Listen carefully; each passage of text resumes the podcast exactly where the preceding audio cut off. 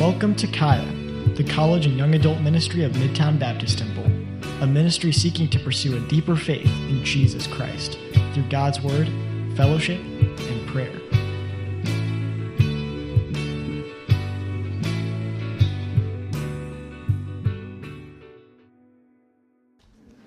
So yeah, like I said, I, uh, my wife and I are heading to the mission field. I was on staff at our church. I'm from First Baptist Church in New Philly, Ohio, little town in Northeast Ohio. Go Browns! Unfortunately, um, love the Browns. I do. I mean, it, here's the thing. I know that. Listen, I know that you Kansas City guys are like super cocky now that your football team is good, but you've been bad for a long time, okay? And so, I identify with that. And so someday, I hope it will be good too. You know, that's always that's that's the hope that we have in sports is someday, someday. It's it's like the Royals, you know. It's like the Indians and the Royals are kindred spirits. Like you go to the World Series finally in 50 years, and then you're bad for another 50. It's like so you're not competing every year. You're just like waiting for that one and hoping that you're alive during it. And uh, so yeah, I'm from Northeast Ohio, from New Philly, Ohio, with Pastor Jeff Bartell, if you know that. Um, I'm 29, if that matters to you. Um, but the reason I say that is because I want to say that uh, between my feeling called to the mission field and actually being sent is, is, a significant time. Like, I felt a desire to be a pastor when I was a teenager. I was only 16 when I really felt like, man, I, I think that's what I want to do with my life. And I didn't become a pastor on staff at our church until I was 24. And I know, you know some of you who are older, you're like, whoa, dude, you know, that's, that's really. No, no, no, that's eight years. And when you're 16 years old, eight years is 50% of your life, and that sounds like forever, right? The younger you are, the longer a year is in your head. And so, there, but there was a significant chunk of time, and, and I felt God calling me to surrender my life to missions when I was 21 years old, and I'm currently 29. That's about eight years, and we're not there yet. And so, what I've noticed over the years is that many men of God, just in my life and other men that I've, that I've seen from afar, have a similar story. You know, God gives them a burden or a desire in their heart to do something for Him, but there's a significant time of preparation right? Between receiving that burden from the Lord and then actually going to do it. And, and I want to talk to you guys about that this morning preparation for the mission. I, I, I think and I pray that most of us in here would be in that stage or considering that stage of preparing for whatever it is that God would have us to do, right? And I don't think it's a coincidence that we find many men in the Bible that have a similar story. I'll just give you a couple of examples. Joseph in your Old Testament, he was 17 years old, right, when he had that dream of his family bowing down and, you know, some people argue whether that was arrogant or prideful, whatever. He had a dream, a burden that the Lord gave him, and he didn't see that to fruition until he was 30. You can see that in Genesis 41, verse 46. There's a significant time gap between seeing what God was going to fulfill in his life 13 years later and jail and a lot of other things in between actually seeing it come to fruition. Paul, Damascus Road, Acts 8, right? That's when he meets the Lord. That's when he has the scales fall from his eyes. He meets Jesus. He gets saved, we could say. And then he was sent with Barnabas in Acts chapter 13. We'll see that later in the message where, where God says, Separate me, Paul and Barnabas, for the work that I've called them to do. Now, depending on which commentary you read or which history you track, between Acts 8 and Acts 13, there's you know, somewhere like 8 to 10 years in between that time. From when God called Saul and he finally made the scales fall from his eyes and he says, You're going to be a light to the Gentiles. And eight to ten years later, before he actually gets sent out with Barnabas to go do it. And so there's this, this time, this delay, we might say, from our humanly perspective. There's others as well, but this, the pattern is this God gives a man a burden, a vision for serving the Lord. Then, after an extended amount of time, God sends him to do it. Why, why is that? Why is this pattern so consistent throughout Scripture and then in many of the, the, the, men that we follow, godly men in their lives. Why is that? It's because God uses that time to prepare his servant for the job he has for him or her. That's why. It's kind of, I'm giving you the, uh, the punchline before we even get into it. That's why there's this extended amount of time. It's preparation, and God uses that time to prepare you for whatever it is He's calling you to do. And that's what I want us to see today. Now, don't get me wrong, let me give us a disclaimer before we get into it. A burden does not equal a calling. You got to understand that. And I know a calling is a really mysterious thing that we don't always fully understand in Scripture. And we're not going to be talking about a calling necessarily today, but I think you'll see the difference. It's, a burden doesn't equal a calling, just as a need doesn't necessitate a calling. Seeing, going out into the world and seeing it, there's needs everywhere. Just because you see a need doesn't mean you're called to that need. But I think what you'll see this morning is that I believe scripturally a burden, if it's truly from the Lord, it can be foundational or at the very least instrumental to a calling.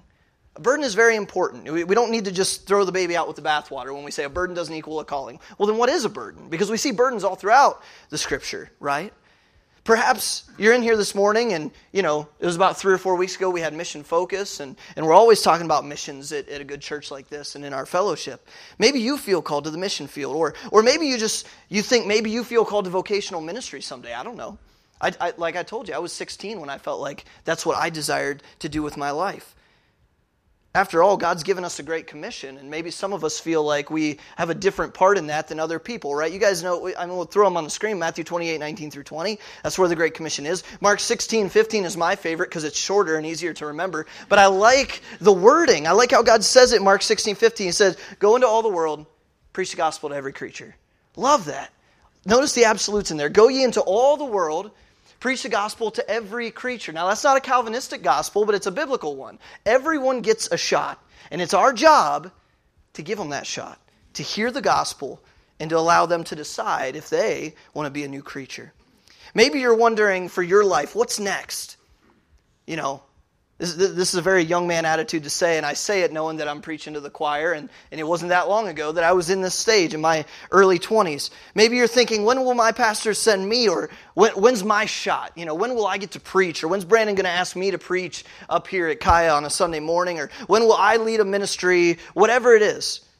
Well, I hope today you can learn what is next for you through the story of a man that we don't always talk about when we're talking about, we probably rarely do. But there's this guy in the Old Testament whose name was Moses, and he's a pretty unique man in history and in Scripture. He's a man with a unique calling, a man that God used to do amazing things, a man who led Israel out of Egypt through many miracles of God, miracles that God recounts time and time again through thousands of years of history. A man who parted the Red Sea, who led Israel through 40 years in the wilderness, a man who the Bible says pastored the people. He's a man who beheld God's glory. He's a unique man. I want to start by looking at the beginning of Moses' life. If, if you want to uh, take a look in Exodus chapter 2, not, not the like the baby in a basket part, but you know, a little bit after that If you want to go over to Exodus 2. We're going to be primarily in Exodus 2 and then Acts chapter 7. And if you don't know your Bible well, it doesn't make any sense. But, you know, just Acts 7, you can put your finger there or mark that, and we'll get over there in a bit. In Exodus chapter 2. Exodus 2, starting in verse 11. It says, It came to pass in those days when Moses was grown. So we're past the baby in a basket part, right? You guys know where we're at? that he went out unto his brethren and looked on their burdens. Now remember, Moses being raised in the king's house, right? In Pharaoh's house. So he goes out and looks on his brethren. He looked on their burdens. And he spied an Egyptian smiting an Hebrew, one of his brethren. And he looked this way and that way, and when he saw that there was no man, he slew the Egyptian and hid him in the sand. Now, there's a lot we could say about that. We won't. But generally speaking, if you're thinking about doing something, you have to look this way and that way. It's probably not a good idea, right? It's like the cartoon thing, like, oh, Anyone looking? Okay, so, you know, that's not great. Look, look at verse 15. Now, when Pharaoh heard this thing, he sought to slay Moses, but Moses fled from the face of Pharaoh, dwelt in the land of Midian, and he sat down by a well. So, so what we see in Moses' life, he goes out, he sees an Egyptian beating a Hebrew, one of his brethren. Uh, and, and, he kills the Egyptian, and then Pharaoh finds out, obviously, and he flees. He, he, he runs away from Egypt, goes to Midian.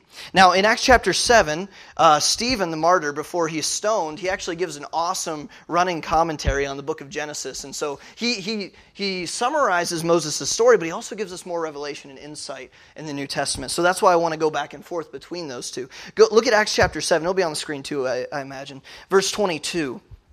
Acts 7, verse 22. It says, Moses was learned in all the wisdom of the Egyptians and was mighty in words and in deeds. And when he was full 40 years old, well, we didn't see that before. He was 40.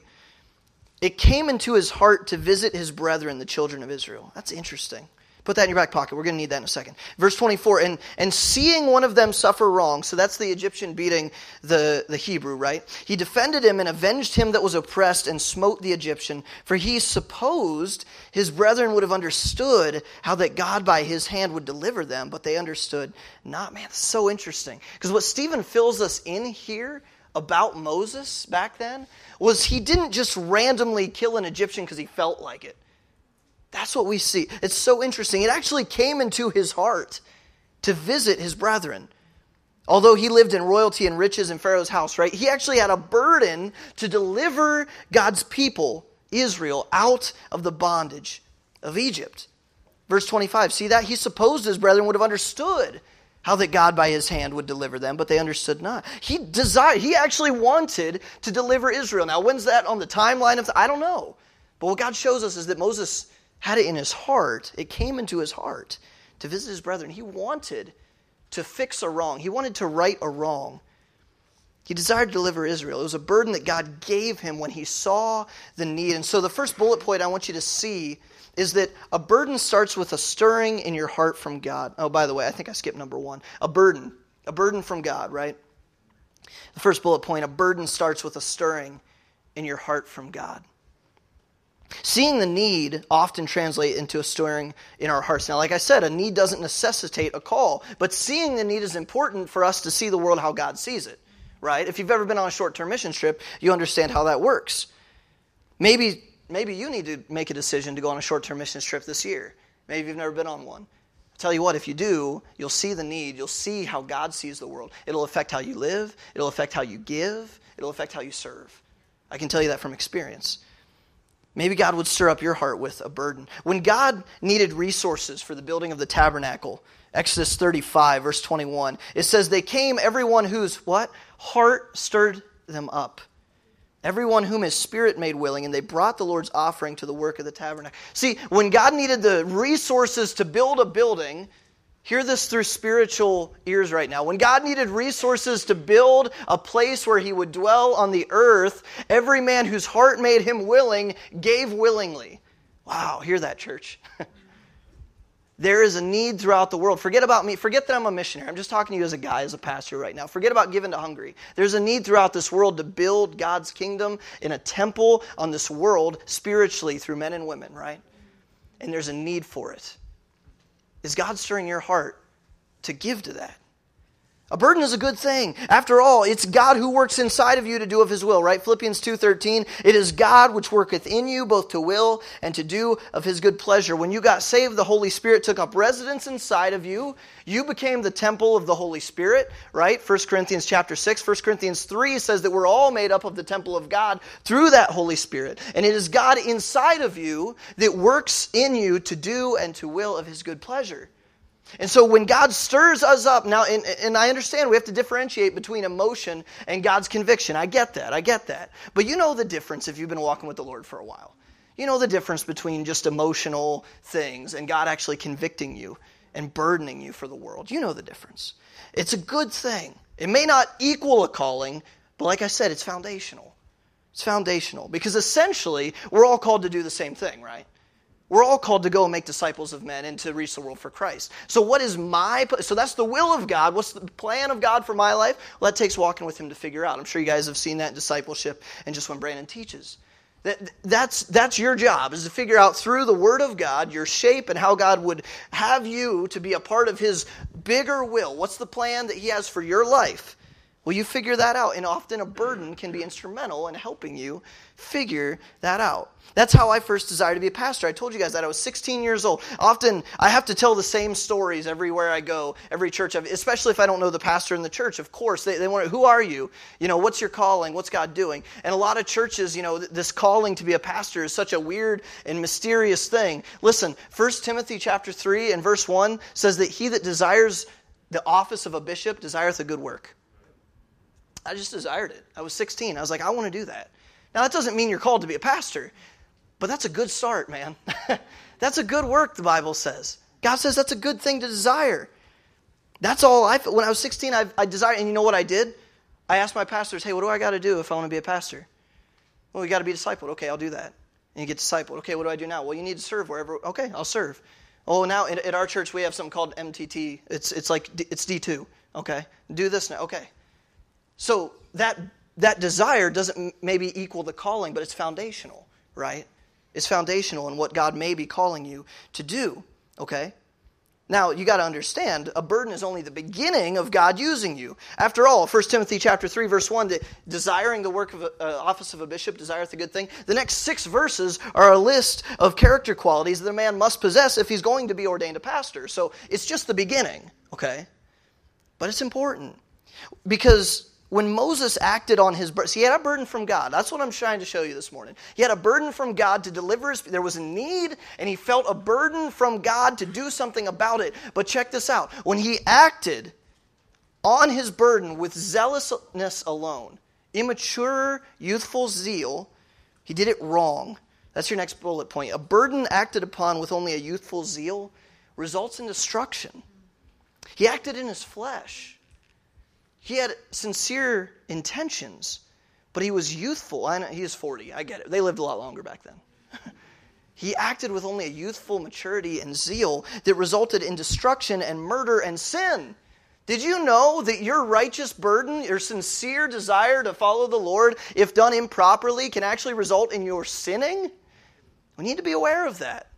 Be aware of how you go about trying to actually do or, or fit the need of the burden that you feel like you've gotten from the Lord. Is it a burden or are you just emotional? Time will tell.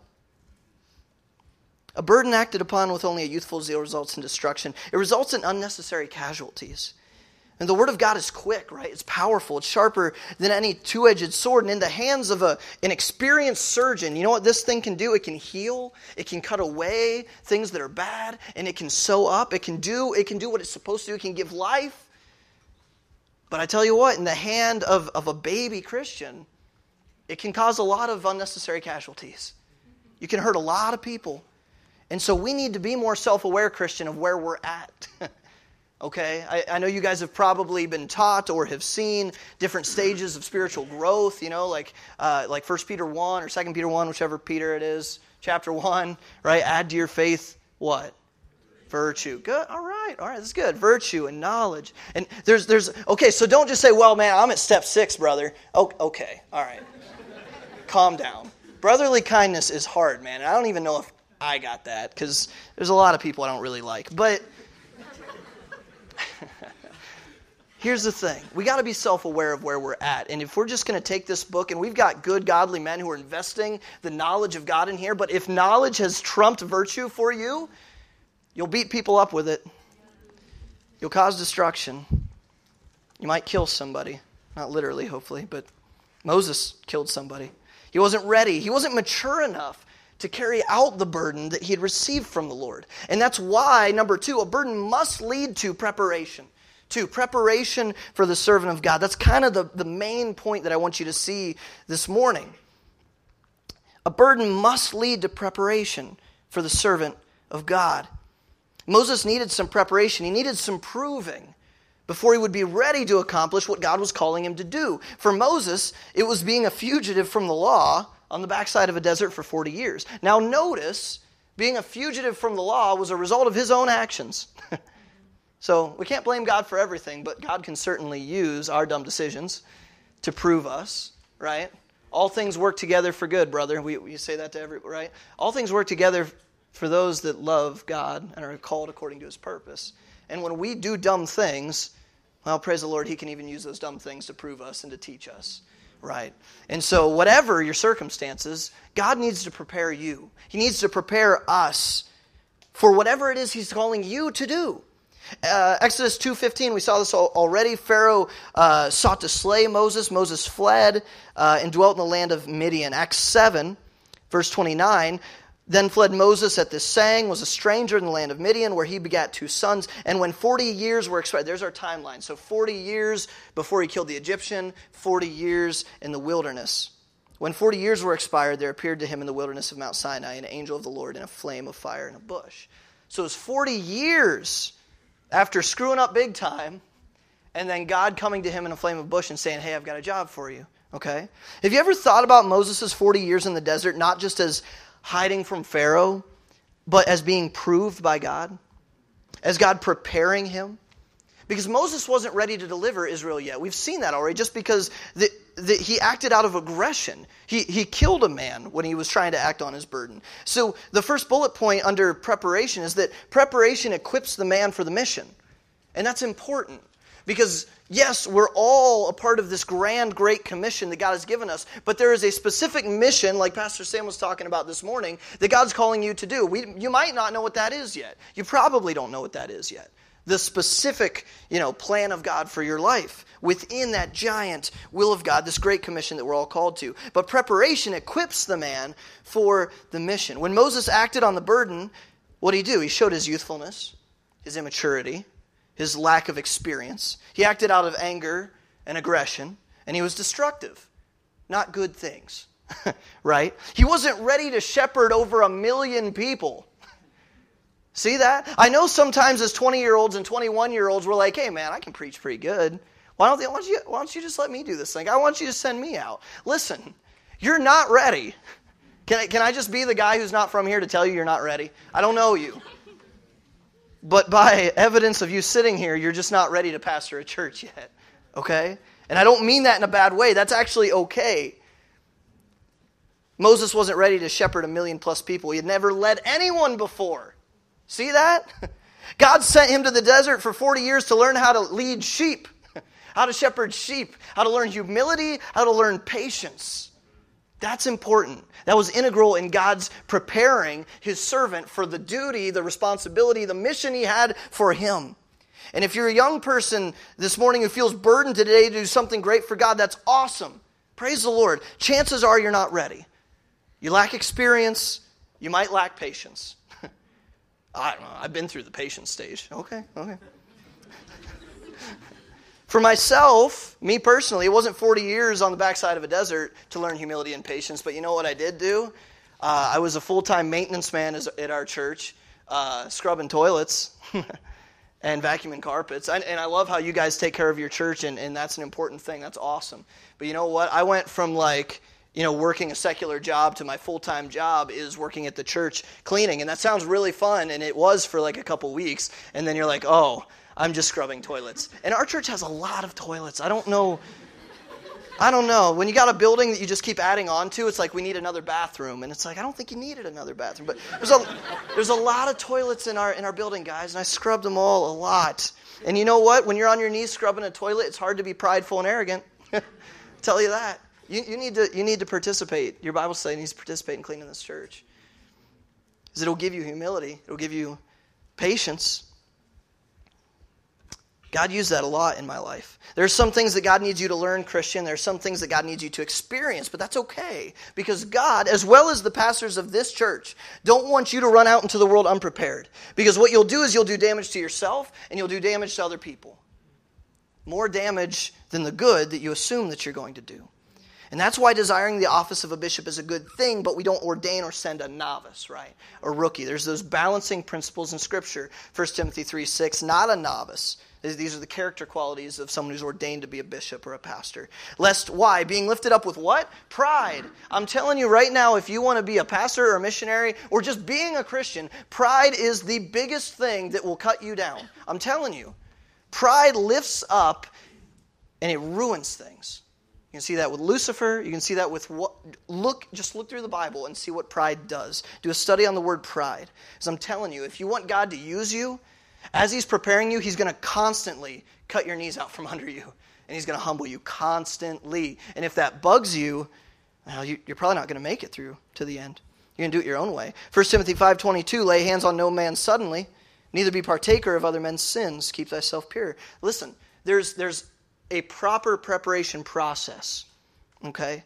There were times in my preparation of, of getting to where I'm at today and even just becoming a pastor that I felt like God was holding out on me. Can I be honest with you? Have you ever felt that? Don't raise your hand, but have you ever felt that way?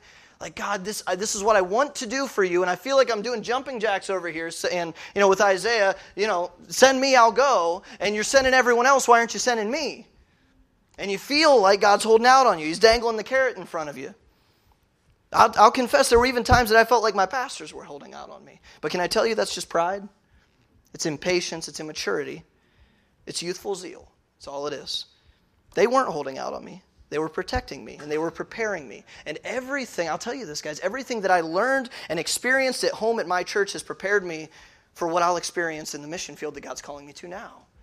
As a pastor at our church, I had to deal with, uh, with division and, and, a, and church discipline, uh, which you never want to have to go to. But anytime that there's a work that God is doing amazing things through, there will be division, there will be wolves. It'll happen. It might be someone in this room. I don't know. I pray it isn't. But every time God's doing something great through, through a body or getting ready to, there's, Satan's going to try to attack that thing. And as a young 26 year old pastor, I had to deal with that, and one of the men who was a part of that was one of my disciples. Do you have a Demas in your history? If you don't know what Demas means, then you probably just don't have as much experience yet. Because not all of your disciples are going to pan out, unfortunately. But I'm telling you, everything that I've experienced God is going to use that. He used that to shape me and to mold me, to mold my experiences, so that I have that experience for the mission field. Because guess what? When I get to Hungary, there's no church there. Well, there's some churches. We're not the only show in town. There's no church where I'm going. And when all of those young Hungarians who are coming to the Lord and we start a church and something happens, who are they looking to? Me. With my Bible. What do we do? And listen, you can have all the Bible knowledge in the world, but if you haven't experienced leading men, you might act out of zeal and anger instead of patience and humility. See that? Because that's what Moses was doing. That's what Moses did. He wasn't ready for it yet. The burden comes first and then the preparation because preparation takes time. Moses wasn't ready, but check this out. This is interesting. We don't often think about this. Moses wasn't ready, but neither was Israel. Neither was Israel. What happened? After Moses killed the Egyptian, did the Israelites rally behind them and say, Our Savior, lead us into the promised land? No, he didn't. Acts chapter 7, verse 26. The next day he showed himself unto them as they strove, and would have set them at one again, saying, Sirs, ye are brothers. He's talking to Hebrews. Why do ye wrong one to another? But he that did his neighbor wrong thrust him away, saying, Who made thee a ruler and a judge over us? Who are you, dude? And then he goes even further. This is before Twitter, man. Check this is trolling right here. High level trolling. Wilt thou kill me as thou didst the Egyptian yesterday? That's just KJV troll level right there. What, what you, who are you, dude? Are you going to kill me like you killed that guy? Come on, man. I'm not doing what you tell me to do. You know, Moses wasn't ready to lead Israel, but Israel wasn't ready for Moses either. Maybe whatever God's calling you to do isn't ready for you yet, just as much as you aren't ready for it yet. That's why God needed to prepare and to prove and to perfect Moses before sending him. God uses the illustration in Scripture of a gold or a silversmith, right? In reference to purifying and to proving his people. Proverbs 17 3 The fining pot is for silver and the furnace for gold, but the Lord trieth the hearts. Right? So the refiner, as he's refining silver or gold, what's he do? He turns up the heat, he boils the metal, right? Which makes the impurities float to the top, right? And then he scrapes that off the top. What's that called, those impurities? the dross, right? He scrapes that dross off the top, and we only know that because we read the Bible. Because who? Why would you just know that? he scrapes the. Oh, it's dross, man. I'm a silversmith. He scrapes that dross off the top, and the metal is more pure, by definition because impurities have been removed. But you know what? Well, look at 1 Peter 1 7 really quick, because that, that, that principle is throughout Scripture. That the trial of your faith, being much more precious than of gold that perisheth, though it be tried with fire, might be found unto praise and honor and glory at the appearing of Christ. Talks about this constant trying of our faith that's not just, you know, seeing how, how are you going to handle yourself. No, no, no. It's bringing stuff up in you, impurities, to the top that, guess what? You didn't even know were there. We all know about our blaring impurities, right? The sin that doth so easily beset us. We know about that one. But what about when other impurities float to the top and you're like, oh man, I didn't even know I was that carnal, right? And I tell you what, man, when you're going through that, when God turns up the heat in your life, that doesn't feel good, right? Storms, tribulations, things in your life that you go through that turns up the heat, it doesn't feel good. And you know what else? Impurities floating to the top doesn't feel good either because you knew about some of them and you didn't know about others. And those float to the top, and what you get to decide is if you're going to let God scrape that dross off, or if you're just going to sit there and be angry about it. And just be like, well, that's just how I am. People can get okay. well, God wants us to be conformed to His image. And here's the thing as you let God do this process over and over again in your life, turns up the heat, impurities float to the top, He scrapes the dross off over and over again, guess what? Every time He looks into that refining pot, He can see His image a little more clearer. And that's what we want. We want Him to look into our lives and see Himself a little more clear each time. And that's why we let Him refine us. It doesn't feel good, but it will result in a more pure lump of gold. And you're much more precious than a lump of gold to God. So will you let God purify you, or are you scared of that? Because we need to be like David in Psalm 139, right? When he says, Search me, O God. Know my heart, try me, and know my thoughts, and see if there be any wicked way in me, and lead me in the way everlasting. Man, if you don't know God as a loving father, like Pastor Sam talked about this morning, you're not as open to that. Because you don't want to be embarrassed. You don't want to be ashamed. You don't want people to think less of you. And so we're like, well, you know, God, you know, you know, I want to conform to your image, but you know, I, I don't, don't don't search too deep. don't go in that door. Don't go in that room. I know about. I'm dealing with it. Listen, if we're just open and honest and truly humble and sincere, we'll ask God, search me, God. And the things that I don't see, the carnalities that I don't see that are hindering me from being the person you need me to be, to do whatever it is you're calling me to do, will you bring those to the surface and scrape those off? And show me what I need to do to be more like you? The refining process serves two purposes. It prepares the man of God. I think that's obvious. But here's the other thing that you might not know uh, unless you're a pastor or a leader preparation actually filters out the phonies. It filters out the phonies. You know, many Christians have a burden. Many Christians at the beginning are, are zealous. They want to serve the Lord. That's great. But when they find out that it's going to take time and work to become the person God needs them to be before they can go do it, they flake out. Sometimes they don't just leave silently either. They cause division along the way, letting everyone know how much they think that they're ready for this. They prove themselves to be posers, to be phonies. But listen, man, this, and this is what is so good to me. Listen, I grew up in small town Ohio, but like high school sports were big. Like high school football in Ohio is a big deal, and even high school uh, basketball is a big deal. I played basketball, and I, you know, I, I was fine. I was fine. I was okay. You know, I, I was a scrapper, get the rebounds, make the free throws, you'll get playing time, that kind of a guy. But, but listen, man, I didn't have the right name to get all the playing time. You, got, you know how that works? I don't know if in the big city, if that it's the same coach's kid or the right name in the community and that kind of a thing. What I love about God's refining process, his preparation process, is it doesn't play favorites. Because I don't know about you, but I've never been the favorite. I've never been the favorite. God's refining process is actually quite equal. There's amazing parity because those who will stick it out and obey and push through will make it to the other side. Those who are lazy and prideful and arrogant won't. It's that simple. It's, you get to decide, actually. The people who don't make it to the other side, you know what they'll do? The, the guys who are like, yeah, I'm not, I'm not into this. I, I, I don't need to wait. I'm ready. I, I can do this. They'll move to other churches who don't require faithfulness. They'll find other churches that'll hire them because they only need a resume, not refinement. And they just want a job, they just want a vocation. They'll find whatever they think in the scripture will prove their side of the story. but they'll never, I'm telling you guys, they'll never accomplish anything great for God. They might get a job. They might look like they've got it going on, but they'll never accomplish anything great for God because they're only going to leave a wake of destruction and casualties. That's how it works. When Moses wasn't ready for what God was calling him to do, but he tried to do it in his flesh and his own power, he killed someone. And that's us. We have to be patient and wait on the Lord to prepare us. I'm not waiting on my pastor to realize how great I am. I'm, I'm waiting on the Lord to prepare me for what it is that He's calling me to do. There's this thing in the scripture, this principle, vessels of honor and vessels of dishonor. I want to go there briefly. 2 Timothy chapter 2 in verse 20. It says, But in a great house there are not only vessels of gold and of silver, but also of wood and of earth, and some to honor and some to dishonor. If a man therefore purge himself from these, he shall be a vessel unto honor sanctified and meet for the master's use, and prepared unto every good work. Now, in this context, if you study out this chapter, vessels of dishonor, they're not lost people. They're not lost people. They're in the house. they're in the house with the vessels of honor.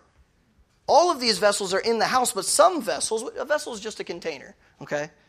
Some are ornate golden chalices in the hand of the king, right?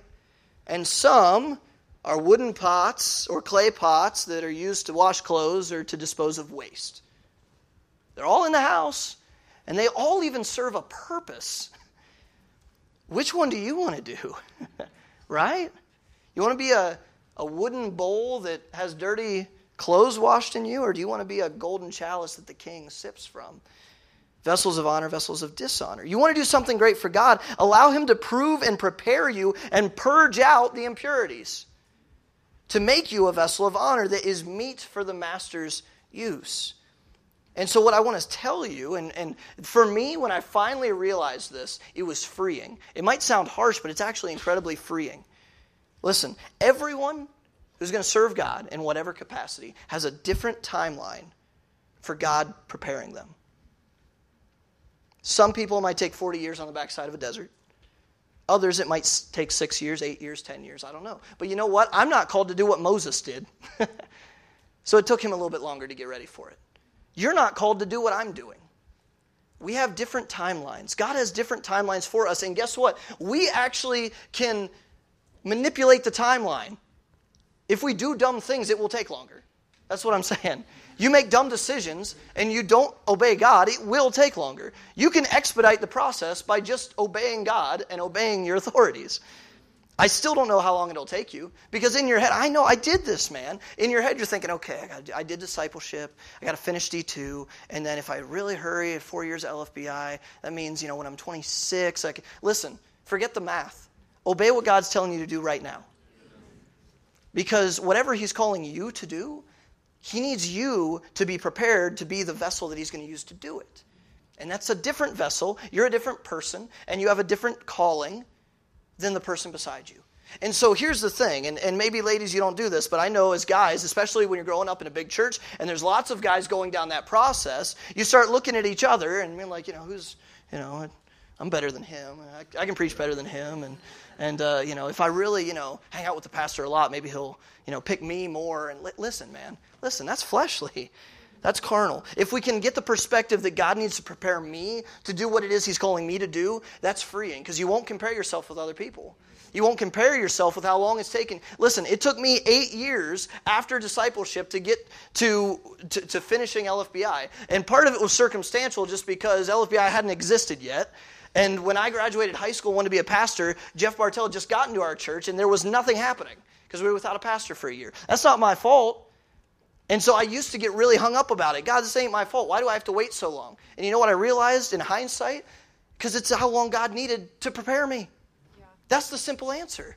It doesn't matter how long it takes. There are guys at our church that are going to be able to go through that process in five years instead of eight. Do I get hung up about that? No, I'm excited for them. Doesn't mean they're going to be a pastor and go out. God's still got to prepare them to do what He's calling them to do. So I just want to say, as young people, let's stop comparing ourselves with each other and just get the perspective of God's got to shape me to be who He needs me to be. And if you make it through to the end without flaming out during that preparation process, He'll send you. Number three, this will be a, a fairly quick one. Servant sent by God. So you've got the burden from God, you've got the, the, the preparation for the servant of God, and then you've got the servant being sent by God. And so, with Moses, after 40 years of preparation in the wilderness being a shepherd, God visits Moses in the burning bush, and guess what? He finds a completely different man. So the next thing we see is the transformation of God's servant. The transformation of God's servant. I want to do this quickly, but go to Exodus 3 if you got your Bibles. It'll be up here too. I want to read a chunk of 10 verses because I want us to actually see Moses' difference. I'm going to read it fast, so you got to listen fast, okay? Exodus 3, verse 1. This is after the 40 years in the wilderness. Now Moses kept the flock of Jethro, his father in law, the priest of Midian. And he led the flock to the backside of the desert and came to the mountain of God, even to Horeb. And the angel of the Lord appeared unto him in a flame of fire out of the midst of a bush. And he looked, and behold, the bush burned with fire, and the bush was not consumed. Moses said, I will now turn aside and see this great sight, why the bush is not burnt. And when the Lord saw that he turned aside, God called unto him out of the midst of the bush and said, Moses, Moses. He said, Here am I. Good start, by the way. And he said, Draw not nigh hither, put off thy shoes from off thy feet, for the place whereon thou standest is holy ground. Moreover, he said, I am the God of thy father, the God of Abraham, the God of Isaac, the God of Jacob. And Moses hid his face, for he was afraid to look upon God.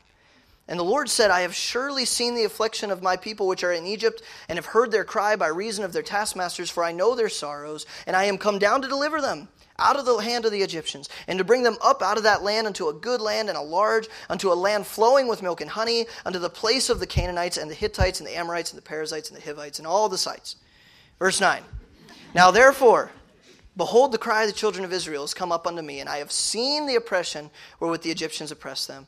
Come now, therefore, and I will send thee unto Pharaoh, that thou mayest bring forth my people, the children of Israel, out of Egypt. And Moses said unto God, Check it. Who am I? Who am I that I should go unto Pharaoh and that I should bring forth the children of Israel out of Egypt? You see that transformation? Now, I know, I know. If you read through the dialogue, Moses lacked faith. I get it. He kind of hacks God off because he won't just do it. I get it. But you see the transformation? The zealous, angsty, teenage Moses who's just ready to get in there. Listen, he didn't have the full picture from God. He just had a burden and a desire, and he jumped on that. It's not until now that he has the full vision from God on what he wants him to do. Back then, he was ready to just run out and do it without all the plans. And now, when God gives him the plans and he says, I want you to do it, he says, Whoa, whoa, you got the wrong guy. Who am I? That's exactly right, Moses. You're a nobody. You're a shepherd. You're humble, you're patient, and now God can use you.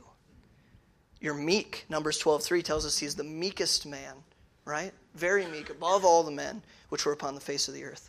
Now you're ready. See, it's often when we finally feel that we're not adequate to do what God has called us to do that we're finally ready to be used by God. And listen, that doesn't mean that, you know, I, have gotten, you know, this from other, well, I don't feel ready at all. That must mean I'm ready. No, no, no. It, it doesn't mean you're, it doesn't mean that you're untrained. Therefore, you're, it means that God has refined your pride. You aren't arrogantly impatient anymore. It means you've reached this level of self awareness and humility that says, wow, I can't do this. This is too big for me. Lord, you, you should pick someone else because surely I can't do this. Why are you picking me? That's the heart and the attitude of someone God can use, someone that God can send, right? That's the transformation God needs to work in us if He's going to use us, right? Notice that transformation of pre-desert Moses to post-desert Moses. In you know, before the desert, whenever he, he killed the Egyptian, he was driven by anger and emotion. And now, afterward, when he goes and actually does what God wants him to do, he's prepared. He's driven by faith in what God's called him to do. Before, he was empowered by the flesh, literally using his flesh to and his strength in his flesh to kill the Egyptian. Now he's empowered by God, right? He's got the rod of God in his hand that God's going to use to do it, not his own strength. Before he was aggressive and now he's meek. Moses is a changed man and God can use this vessel now. Why did, it take, why did he have to be 80 years old? Why did it take him 40 years? Because nobody else in the history of the earth is going to do what Moses had to do. And whoever Moses was back then, God needed him to be someone else. And if it would have taken 10 years, 20 years, 30 years, 100 years in the wilderness, it doesn't matter. We have to let God prepare us to be the men and women He needs us to be to do whatever it is that He's calling us to do. God prepared Moses to be who he needed him to be. He gave him the burden first to drive him to prepare. The burden didn't mean he was ready. The burden was just a little glimpse of what God had for him, just a little glimpse of the need that there is. And that burden drove him to the wilderness in interesting circumstance. But when God gives you that burden, whether it's for the mission field, whatever it is, it doesn't mean you're ready right now. It means let that drive you to prepare, right? Because a call to missions or a call to ministry is a call to preparation. We've all heard that before. I wonder if Moses had never felt a burden to deliver Israel, if he ever would have finally submitted to being used by God. I don't know. We must trust that God will prepare us. And then the last point here uh, He'll send us in His timing, the perfection of God's timing. The transformation of God's servant and the perfection of God's timing. Understanding this principle, it'll keep you from being frustrated at God. It'll keep you from being frustrated at your pastors, right? Listen, if you feel like your pastors are holding you back, and I, am not saying everyone in this room is feeling that way, I'm just saying I felt that way, so someone is probably feeling that way. Can I just tell you and be frank with you? They're not holding you back, you're holding you back. You are because you're not ready and God is still proving you. And if you just trust that if God has called you, He will send you in His timing, you don't have to worry about other guys getting their shot or why you're not getting your shot. Or, well, hey man, the rapture could happen any day. We got to get out there. Yeah, guess what? If the Lord comes back while you're preparing, you were obeying.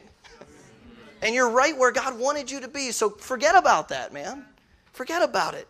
Just do what God's calling you to do. He will send you under the authority of the local church, by the way, when He's ready and when you're ready. Remember how the people weren't ready to have Moses lead them? Go back to Acts 7. Check this out. Verse 35, I love this. This Moses, whom they refused, right? Saying, Who made thee a ruler and a judge? The same did God send to be a ruler and a deliverer by the hand of the angel which appeared to him in the bush. He brought them out after he had showed wonders and signs in the land of Egypt and in the Red Sea and in the wilderness 40 years. When it was God's timing, he sent him. So, what burden has God given you? Will you let him prepare you and prove you and trust his timing to send you?